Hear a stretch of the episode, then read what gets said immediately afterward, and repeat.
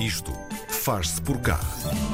Ambiente, alterações climáticas, aquecimento global, fenómenos meteorológicos extremos. A raridade passou a ser o dia em que não ouvimos ou não lemos qualquer coisa sobre estes tópicos. O assunto é sério, tal como foi e continua a ser a ação humana que nos trouxe até este ponto em que estamos. Tem de ser também a ação humana a tentar reverter o mal que já foi feito. O projeto Além Risco é um exemplo de ação para reduzir as ondas de calor no Alentejo. Quer usar uma solução que é desconcertantemente simples, diria eu, plantar muitas árvores. O Fernando Moital é o coordenador pedagógico do projeto Além Risco e está no Isto Faz-se Por Cá. Bem-vindo, Fernando. Como é que as árvores são capazes de causar arrefecimento? Bom, pela sua própria natureza, elas provocam sombra e, portanto, aqui a ideia, os efeitos das ondas de calor são particularmente sentidos nas cidades e esse problema vai e dos aglomerados urbanos. Esse problema vai-se agudizar à medida que os efeitos das alterações climáticas se forem sentindo, não é? E estão previstos que as ondas de calor sejam cada vez mais intensas e mais duradouras no tempo, as noites também cada vez mais quentes, os edifícios têm cada vez mais dificuldades em arrefecer e, portanto, plantar árvores é uma das formas de combater essas ilhas de calor que esses meios urbanos representam com ilhas de sombra. Portanto, a ideia é plantar árvores pode arrefecer e produzir e criar essas ilhas de sombra pode arrefecer, segundo estudos que temos presentes, em mais de 10 graus a temperatura. Para quem não está muito dentro do assunto, porquê é que nas zonas urbanas, nas zonas com casas, se criam estas ilhas de calor? Bom, basicamente porque há menos arvoredo, é logo a primeira, e depois porque as próprias estradas, por exemplo, acumulam calor, os edifícios acumulam calor e portanto são essas as principais razões que estão por trás desses fenómenos que ocorrem principalmente nos aglomerados urbanos. Esta questão das ondas de calor, para além de serem desagradáveis, uma pessoa sente-se com muito calor, sente-se mole, sente-se com sono. Isto tem verdadeiros perigos, não é? Sim, tem efeitos no conforto das pessoas, na aprendizagem das crianças quando tratam de edifícios escolares, no desempenho das funções normais de trabalho, de trabalhar em edifícios com elevado desconforto térmico, como é a maioria daqueles que temos em Portugal, que não estão preparados para reagir a este tipo de circunstâncias, provocam desconforto e provocam diminuição da produtividade, se estejamos a falar de crianças, jovens ou de pessoas normais no seu trabalho. Mas, para além disso, e sobretudo, provocam efeitos diferentes também nas populações mais frágeis, portanto, nas crianças, nos idosos, nas pessoas que já têm comorbilidades associadas.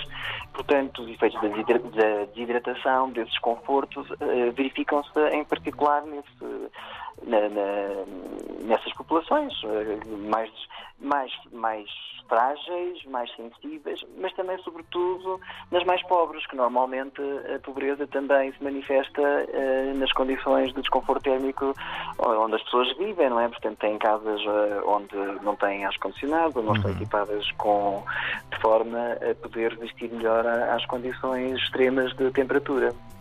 Já há projetos semelhantes a este Além Risco noutros pontos do mundo? Com certeza que sim, quer dizer, sim, não é o primeiro projeto no mundo que está a acontecer. Em Portugal, com esta dimensão, provavelmente será, com esta dimensão em número de árvores, no âmbito geográfico também, no envolvimento comunitário, tanto quanto julgamos saber, trata-se de um projeto pioneiro, sim.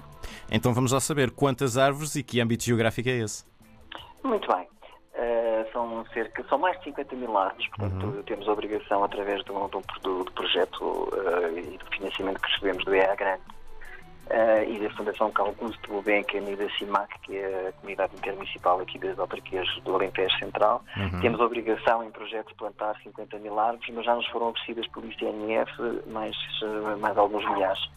E, portanto, estamos a falar do distrito de Évora, portanto são 14 concelhos, são cerca de 69 freguesias à volta disso, e, portanto, estamos a falar ainda o Alentejo é um terço do território nacional, o distrito de Évora é um pouco mais pequeno, obviamente, mas estamos a falar ainda de uma área geográfica bastante considerável, sim. Como é que se fez esse cálculo para chegar ao número das 50 mil árvores, Fernando? É uma estimativa, quer dizer, isto é nós temos bem a noção que isto é um primeiro degrau numa escada que queremos maior, não é? Portanto, são precisas muito mais árvores e muito mais espaços, num âmbito de território muito mais alargado, não é? E, portanto, isto é um projeto piloto e, portanto, já é um bom número, mas é um número ainda claramente insuficiente para aquilo que temos que estar preparados no futuro, não é? Isto é um processo empírico em termos de saber onde é que as árvores têm de ser plantadas, ou há aqui uma distribuição, a maneira como elas têm de ser postas bastante definida? Bom, é uma boa pergunta. Bom, há aqui duas situações. Portanto, para plantar árvores é preciso haver espaço para elas, não é? Certo. Portanto, nós não somos o dono do espaço, precisamos que haja entidades e particulares que tenham esse espaço e que estejam e que manifestem a sua disponibilidade, não é? Portanto, essa é uma primeira condição muito, muito básica. E a segunda tem a ver com a seleção das plantas, não é? Portanto, nós só vamos trabalhar com plantas adaptadas autóctones e resilientes, adaptadas às condições que temos aqui no Alentejo. Portanto, esse é um critério já menos empírico e mais científico, não é? Uhum. Estava a falar no tipo de árvore. Fiquei curioso que árvores é que vão usar.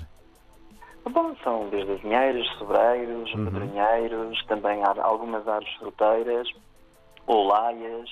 E vamos também querer experimentar pelo menos uma árvore adaptada às condições mais desfavoráveis, ou uma árvore mais resistente, que é a Argania spinosa, que queremos experimentar aqui em algumas circunstâncias, que é uma árvore muito popular em Marrocos, e também queremos experimentá-la aqui para ver como é que ela reage, e é uma planta que é muito resistente a condições muito adversas, e portanto queremos também experimentar com essa árvore, sim. Uhum. Eu ontem estava a pensar neste assunto de plantar tantas árvores e a pensar se isto não ia fazer o consumo de água disparar, porque é preciso regar estas árvores. Bom, se compararmos o consumo de água, quer dizer, com, por exemplo, um espaço relevado, isto não tem comparação possível. Certo. Não é? Por um lado, e por outro, a água que vai ser precisa para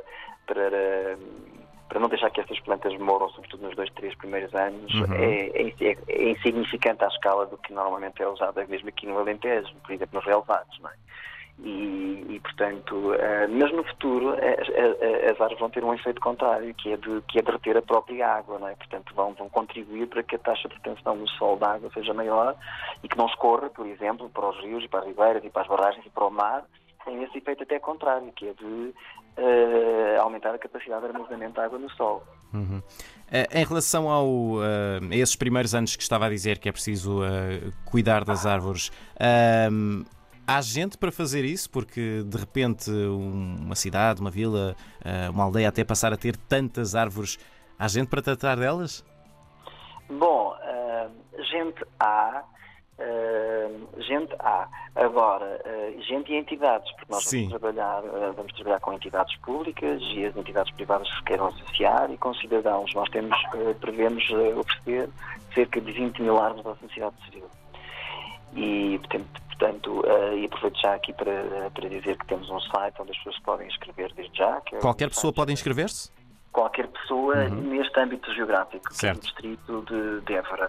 Portanto, o site chama-se alemrisco.org, as pessoas podem desenhar páginas, tem lá um link para um formulário e podem se inscrever, já estamos a receber muitas inscrições de colaboração, pessoas que se manifestam disponibilidade para locais, que têm locais e podem nós podemos oferecer as árvores, outras pessoas que se oferecem para cuidar delas e plantar connosco. E há aqui um lado também que nós temos que é um pouco a chave do projeto, que é o envolvimento comunitário, envolver as pessoas, não só porque plantar é fácil, o mais difícil é depois que elas sejam cuidadas, não é? Portanto, nós estamos a fazer neste momento alguns protocolos com as autarquias locais, onde isso está previsto, não só a disponibilização das áreas, como depois a auxílio na plantação e, sobretudo, na manutenção, mas, obviamente, também queremos estabelecer compromissos com as pessoas que levam a levar as árvores, que é esse cuidado depois na manutenção das árvores, não é? Mas isto tudo se faz não é só com declarações, obviamente, de intenções, mas é também estimulando este envolvimento, este entusiasmo e paixão pelas árvores e pelo espaço público e pelas árvores, não é? E, portanto, e que é um pouco essa obrigação, é mudar, portanto, plantar também um pouco esta mentalidade de que o espaço público também pode ser cuidado pelos cidadãos em geral, não é? Portanto, podem, nas árvores pequenas que têm à sua porta, também podem ergar uma ou duas vezes no verão, isso faz toda a diferença, não é? E, para além disso, temos previsto aqui dois tipos de experimentos. Um deles é plantar as árvores já com a raiz bastante desenvolvida. Para isso, estamos aqui a trabalhar numa experiência desenvolvendo uns tubos de terapieira que nos foram oferecidos, essa terapieira, e tensionamos, portanto, quando no momento da plantação, plantar as árvores já com o sistema radicular bastante profundo, bastante desenvolvido, não é? Isso vai fazer com que a planta esteja mais preparada e mais perto onde a água está disponível nos períodos mais difíceis. E por outro experimento que tencionamos também ensaiar é a colocação de bilhas de barro, feitas aqui localmente na região, por forma que essas bilhas de barro cheias de água, barro poroso, disponibilizem a água lentamente, por forma a contrariar este efeito que pode acontecer. Temos, tanto em termos climáticos, os outonos muitas vezes são muito secos, por exemplo, e as primaveras também, portanto, por forma a mitigar esses efeitos e a promover a maior taxa de sobrevivência das plantas, é outro recurso que temos previsto aqui no nosso projeto. Fernando, só para acabarmos, quanto tempo é que prevê que demore a estar implementado este projeto Além Risco, e daqui a quanto tempo é que prevêem começar a ter os primeiros resultados? Bom, apetece-me dizer, quer dizer, isto é projetos para as nossas vidas, não é? Em termos formais, o projeto tem a duração de 2 anos, não é? Mas queremos que este efeito perdure muito para além desses 2 anos nas pessoas, e nós próprios temos a intenção de, também uma perspectiva de futuro, que este seja o primeiro de outros projetos que vão suceder, quer feito por nós, quer por outras entidades, não é? Com quem que espalhar este projeto e estas práticas é a nossa intenção também, de partilhá-las com outros e aprender outras práticas com outros projetos. Muito bem, Fernando Moital é o coordenador pedagógico do projeto Além Risco, que quer mitigar o impacto das ondas de calor no Alentejo Central, nosso convidado de hoje no Isto Faz-se Por Cá. Muito obrigado, Fernando. Obrigado também, João. Bom dia, bom trabalho.